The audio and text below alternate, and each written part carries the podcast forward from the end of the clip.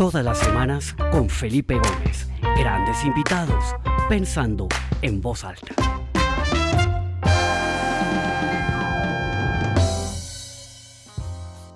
Welcome, everybody, to this episode of Pensando en Voz Alta or Thinking Out Loud.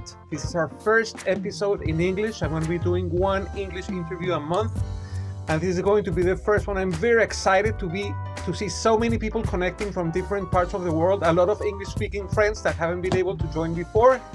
This is our episode number 89, and I'm very happy to have you here. Welcome, everybody, back.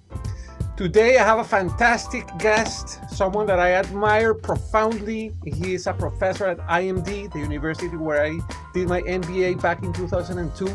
And he runs probably one of the most successful, if not the best, the best leadership development program in the world called High Performance Leadership. And we're going to be talking about it a lot during this program.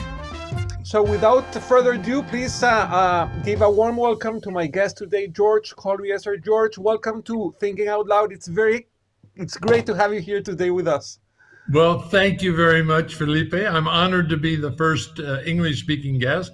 And what an introduction. I thought I was on the Tonight Show or some some major broadcast. So, congratulations. Thank you, George. Well, I started this uh, series of interviews exactly the week that we were we were put into into lockdown back in March uh, 2020, almost two years ago, and it's been a beautiful journey. We've been uh, having great conversations with a lot of people from different parts of the world, different backgrounds, from artists to scientists. So it's been wonderful, and it's really nice to have you here, George. You are in Geneva right now, in Lausanne. Where are you right now? No, I'm in Basel, Switzerland. I teach in Lausanne, live in Basel, Switzerland. In Basel. I used to travel around the world, but now I travel around the world with Zoom or some other platform. Excellent. Well, we have uh, a little bit less than 100 people connected right now, but more people are joining from different parts of the world. I see people from the US, Europe, Asia, a lot of Latin American. So, everybody, Oh. welcome. And Wonderful. yes, wonderful. Well, George, usually we start with a with a very simple question, but I think it's very, very relevant because uh, this has been a collection of people that are sharing their learnings, you know, for, from these uh, two years of pandemic now. Uh, a lot has changed, and of course, we have learned a, a lot of, of, of new things during these two years. From your perspective, from your experience, what has been those probably two or three key learnings that this pandemic have left you? Well, number one on the list has to be that the old style of leader leading by command and control is dead. It was dead before, but many people didn't know it. You cannot control people in the same way as when they're in your office. So the home working has uh, really brought to fore the fact that leaders have to trust their followers. They have to list to the, list their followers, listen to them and what they need. And this is known in research, but it wasn't always practiced because there was that sense of command and control of what what people are doing. Trust now is at the front and center, listening to employees and using all kinds of means of meaning and purpose engagement to keep them from resigning or leaving. Secondly, I learned personally, as many of my colleagues, to learn to love the Zoom platforms or Zoom, whatever the platform is, because in the beginning, when the pandemic started, it seemed like a nightmare to lead workshops over the Zoom. Now, some cannot. We managed throughout the uh, whole uh, limitation process with COVID to do some personal with government restrictions here in Switzerland. But I've learned to love doing the platform sessions because they have a limitation, but they also allow you to travel the world without getting on a plane. And then I think the third thing is to understand the implications for mental health. We have never really understood the true dynamic of what toxic leadership or toxic environments in a organization can produce. But now the mental health issue has come to front and center. And the mental health consequences of the isolation and all the grief, which I know we're going to talk about later, um, has brought to the forefront the whole process of maintaining people's mental health as well as physical. Excellent, super insightful. Thank you, George. Yeah. Um, George, tell us a little bit about yourself, especially how did you got into the leadership development and to the academic world. You used to be, and you still are, a hostage negotiator, uh, very well known, very successful. How, how, was that transition, you know, from being a hostage negotiator to becoming a leadership expert? You know, it's it's kind of difficult to imagine the path. How did it happen? Great question. By being very blessed, having great, great teachers, mentors, people guiding me along the way. I'm an old farm boy from Ohio. Those of you know the Midwest in the U.S. I should be driving tractors and uh, plowing fields and so forth. But I went from there into the whole field of psychology, understanding mediation, and that was my goal. And from there, I was invited to work in the police departments in Southern Ohio, Dayton, and Cincinnati, and uh, so forth. And in that, I was focusing on mediation within family disputes, active conflict situations that the police were called into that we would try to mediate. And it was through that that I got involved in the hostage negotiation process early on in uh, the early 70s. From there, it became very clear that leading was part of what hostage negotiation is about. And so I uh, captured the idea that you can be a physical hostage, and hostage negotiators know how to get an extraordinary success rate 95% by the techniques and the things they use, not command and control, by the way, being able to influence someone to change their mind, give up their hostages, give up their weapons, come out knowing full well that they're probably going to go to prison. And then I transferred that to the idea of a psychological hostage. You can be a hostage without a gun to your head. And so from there, I went into deeper conflict management. I was invited to IMD to teach on mediation and conflict management. And then I transformed that into leadership, developed a program at IMD in the year 2000, and it has skyrocketed beyond belief.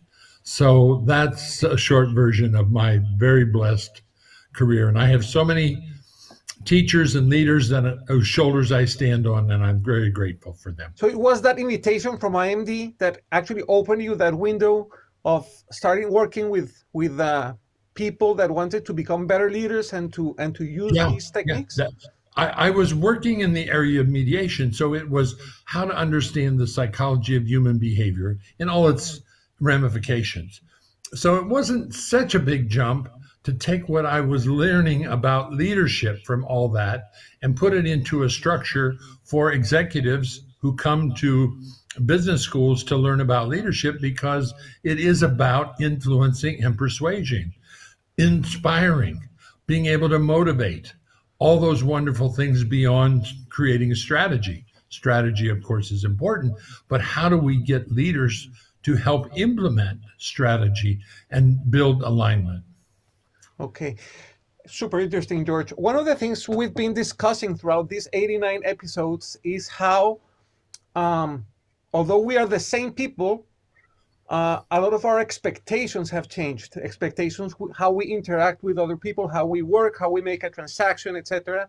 And one of the probably deepest um, expectations that have shifted in all of in, in all of us as a human race is uh, the need of being led probably in a different way. You just said us that, you know, the confrontational and, and very hard, strong leadership styles are kind of, you know, completely uh, out of the question today. Now, yeah. so what kind of leaders are organizations, uh, political, the countries, uh, nonprofit organizations needing today after what has happened to humanity during the last two years?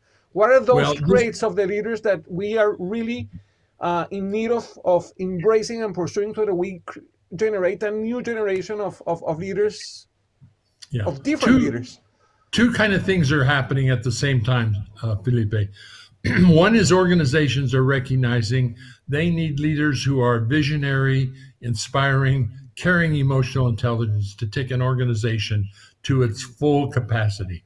In the political arena and other arenas, we see an authoritarian approach being more and more, uh, what shall I say, demanded by populism. So people feel insecure, uncertain about the world. And so there's a tendency in the seeking what I call a secure base of being able to give you some sense of assurance. So we see these deep animosity, uh, divisions across all countries in the world, especially in the US and now more here in Europe, where people are taking positions and you're either with me or against me. And for many who feel left out, uh, they will turn to an authoritarian leader, which we saw in the United States with the election of Donald Trump. There was that sense of people being outside the mainstream of what was happening, being in a state of grief and loss. And so they looked for a kind of savior or a rescuer. And this can happen anywhere in the world. You see it in South America regularly, where the dictator or a very authoritarian type person will give false assurances. And at the same time, we've moved to a very dangerous process of challenging facts, of being able to create these enormous conspiracy theories. And who knows now what the truth is? And the whole distortion of truth is having to be dealt with by the leaders in organizations and in other arenas. The leaders like Nelson Mandela, Gandhi, Martin Luther King, those who really were committed to serving the people were were, were really models of, of leadership. We don't have that much servant oriented leadership where I'm here not for my own narcissistic needs, but for the well being of others. So it's a it's a complex answer, and uh, it, it's a lot is happening in society, and the the feeding of that, as we see with these enormous explosions on planes over mass, and the anti-vaxxers, and uh, the, all the other divisions that break this dialogue. We no longer know how to talk to people, and I'm overgeneralizing, but too many in over differences. You either agree with me or you're my enemy. Super interesting. And as a hostage negotiator and as a leader, you have to learn to accept anything. You don't have to agree with it. I've listened to garbage that you would really make you nauseated, but you have to listen, and through listening, you don't you don't agree, but then you move to a point of getting that hostage taker to give up their weapons. This every leader has to learn. Super interesting. Now, George, tell me a little bit. You you came into IMD uh, lecturing on conflict resolution, on on how to manage these difficult situations. No. And with time, you developed and actually you lead high performance leadership, which is this fantastic program. It's an it's an mm. I mean, if, if, you if you guys go and, and Google high performance leadership IMD, you will see a lot of testimonials and articles of people whose lives were absolutely transformed, not only as leaders but as human beings, just by going to this five or six day course. Tell us a little bit mm-hmm. about that course. What happens there? What what's what's the what's the mystery behind this course? If, if you can share with us a little bit. Very, I'm very humbled by what you're saying and by the success because we offer it eight to 10 times a year with two advanced programs. And it's full with waiting lists all the way through October. Um, and we take 55 to 60 top executives from around the world. And with coaching, walk them through an experience of using themselves as the only case. We're not doing case trait type training. We're doing training that takes you into yourself. So, learning to lead yourself, learning to lead others, leading organizations. And I would say the fundamental part of it is how to become an emotionally available person, to be able, as a leader, to be in your full humanness, be able to create boundaries, and be able to be a secure base that builds trust. And by caring 100%, and daring 100%, taking people to all levels of discomfort and risk taking to bring out the very best in themselves. And then we really put strong emphasis on how to deal with conflict. Don't be conflict avoidant. Be able to put the fish on the table, go through the bloody, smelly mess of cleaning that fish to resolve the differences. Many organizations, starting at the very top levels, have so many hidden conflicts that they're they're not able to create and maintain a bond. Uh, and you don't have to like someone to form a bond with them, but you have to be able to be able to find a common goal. And so to do this, you have to be able to resolve those differences. And behind those differences is always going to be grief. So the other thing we teach in this program is for leaders to understand loss. Loss. I've never seen a hostage taking in my career, and I've been involved in over 100 negotiations, been a hostage with a weapon four times myself. Every time it's lost. And if you look at behavioral economics, we know from that research already with the Nobel Economics Prize in 92 that loss is more powerful in motivating decision making than benefit.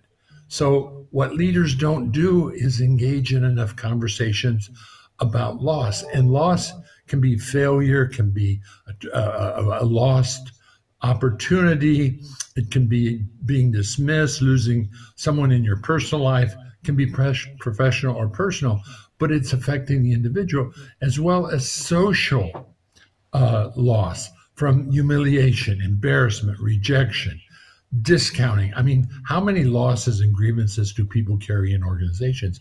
And leaders just act like that grief is not there. So the article that I wrote with my colleague, Charles, was about how hidden griefs affect the organization and how you have to be able to get those griefs somehow dealt with. And leaders often want to sell benefits. This is a big thing, especially if they come from sales. They want to sell the benefits. So that's a mistake. You have to listen to pain points, understand the pain points, and then you sell the benefits. That's a secret to hostage negotiation. And I teach every one of the leaders that go through the course with my colleagues. Uh, uh, I have two other colleagues, faculty members who teach with me, uh, teach how to negotiate a physical hostage situation, but certainly psychological hostage situations. And that's a very powerful metaphor to understand leadership. Super interesting. Now, something that I think is very powerful about uh, the the aftermath, or not aftermath, but what has happened during these two years, is that new ideas. Well, actually, are, these are very old ideas, but these weren't um, day-to-day conversations in leadership circles became very, very, very relevant. So, speaking about vulnerability and compassion, and and confronting grief and trying to really emotional intelligence. It's, it, it's these these are millenary concepts, but only until the pandemic, for at least for for our generation, these are topics that actually came and surfaced and were themes of conversation. You know, I participated in many conversations with CEOs and and the vulnerability issue and and how they became vulnerable. I think this is this is something really powerful that the pandemic has given us, and we need to leverage on those. Uh, on, on those uh, acknowledging those those terms. What have you seen in, in, in your program uh, in the past two years, with whether you did it virtually or in person? Has something changed in the way that leaders um, speak about vulnerability and compassion and love? Or, or, or is it the same as, as before the pandemic? No, it's a dramatic change. And part of it is the realization that the best way to get results is by building high engagement, building a high performing team. So psychological safety has become front and center. And Google, with its Aristotle project, really researched this, and they found all that the most fundamental part of a high performing team is for people to feel psychologically safe. That means they have to be doing all those things you described. And this is not necessarily new because who discovered it basically was the military. The military realized that when they're going to send a team or a unit out into the danger field, they had to be bonded. They had to be able to reach a, a high performing functioning. They had to be emotionally intelligent all of this that was often ignored because they used top down command and control techniques. And the people back making the decision didn't know what the heck was happening on the field. There was no emotional intelligence. They were actually the ones who brought emotional intelligence front and center in leadership. And we often forget that that's a key to humanizing organizations and this is they talk about the great resignation there are people who through the pandemic realized i am unhappy in my job I don't like what I'm doing. I have no meaning, no purpose. I'm being treated like a thing. And so leaders have to be able to correct that. And people will stay when they feel the glue of a meaning and purpose. They feel a glue to a team, to a leader who is a secure base and builds trust. That's the result of the pandemic. It was known, as you said, but it really came to life. And if you want a great result, get your people engaged. George, one question. A few episodes ago, I spoke with the uh, U.S. partner for Egon Zehnder, the, the big headhunter, and we spoke about yeah. the great resignation phenomenon that is yeah. going throughout all levels in the organizations. It's not yeah. only operational levels, but leaders are also kind of entering into a crisis, and many leaders are leaving their companies because they want to change the way they embrace their lives, they live their day-to-day lives. What have you seen specifically in the leaders that you work with? Has this been a like a, like a common a, a common theme that people want to change the way they work? They want to find more meaning in what they do. Uh, what have you seen? Well, meaning and purpose has become front and center. What am I doing? What do I find meaningful in what what I'm doing? But even more important is this whole idea of how do I take a risk? How do I change? we used to have a different view of change. We talked often about people naturally resist change. That's garbage. It's not true. People do not naturally resist change.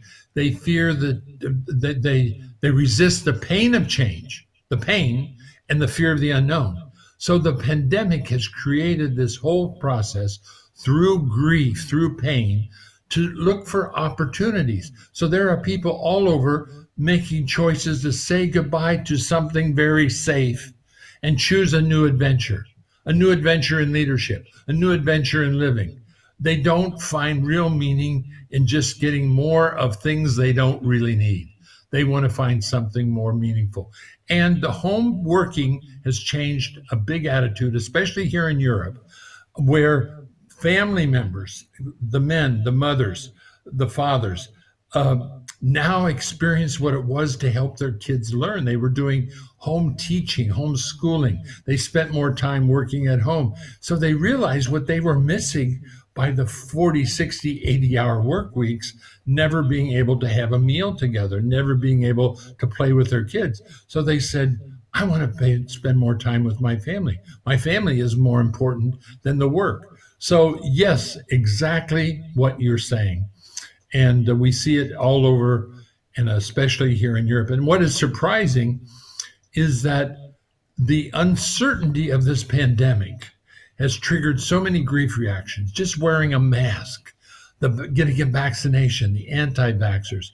Uh, I mean, the, the hostility and the, the grief of being alone, of losing someone in isolation, and you can't go and say goodbye to your mother or you can't go to ritual uh, events like graduations and so forth. This triggered all kinds of grief reactions that triggered the emotions of saying, I want more.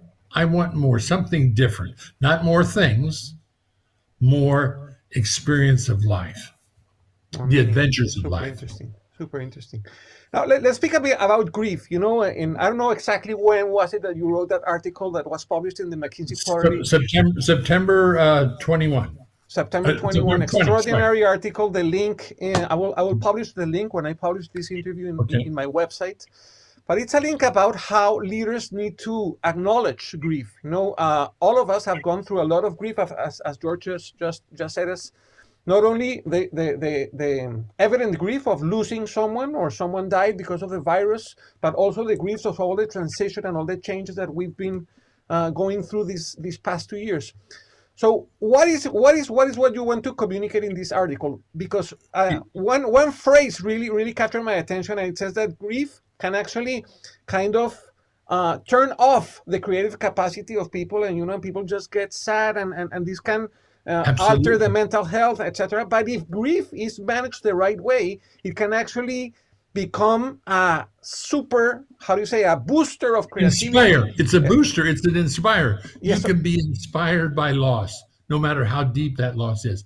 Here's the point grief is the emotional experience of letting go of something that's been important to you somebody something we can grieve all kinds of things And if you don't go through that process of letting go, saying goodbye, then you become either angry or revengeful or sad, full of fear, all kinds of emotions.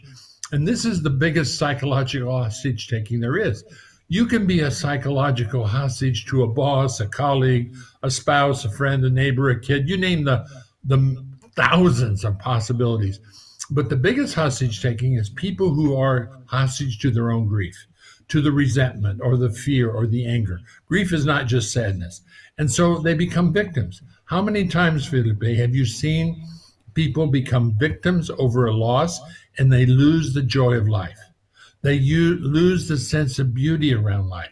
They even become suicidal. And we've had uh, such a dramatic increase in suicides at very high levels. Three examples here of CEOs in Switzerland alone committing suicide in the last years. So, grief that is not dealt with and going through, and you cannot grieve alone. You have to be able to grieve in a family, a tribe, a clan, or a group. And organizations do not deal well with grief, they just hide it. And we have great examples of organizations who've done wonderful things with grief.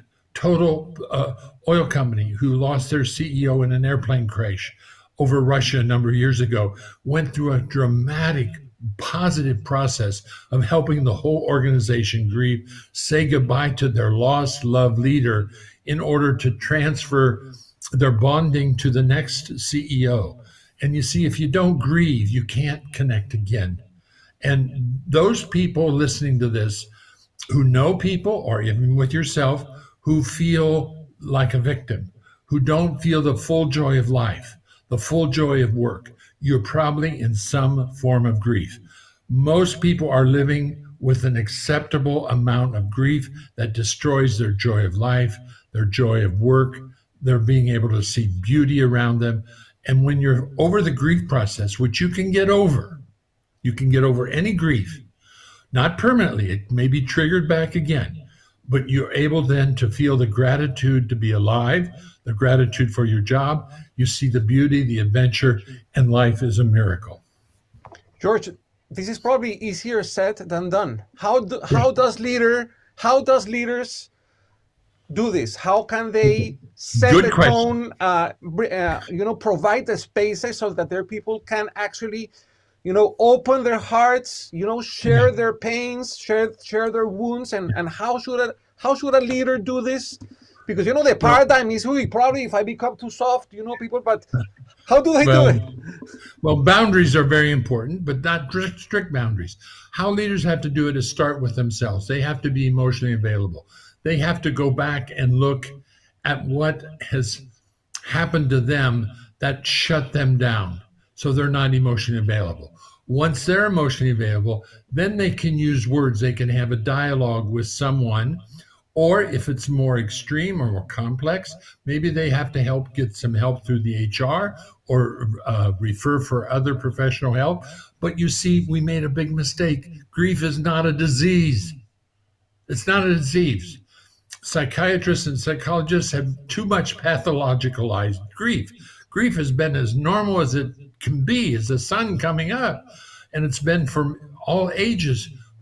Tribes, communities, families have dealt with grief.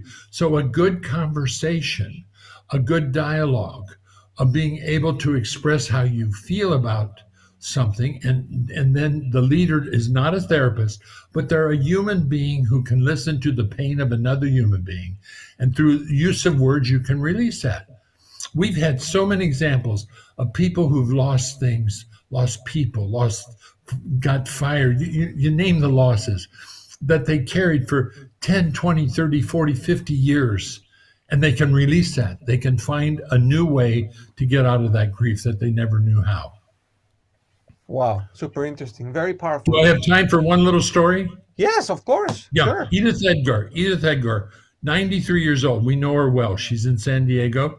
She's been to IMD uh, twice, and uh, we I know her quite well. She was in Auschwitz as a teenager. She lost her parents in Auschwitz.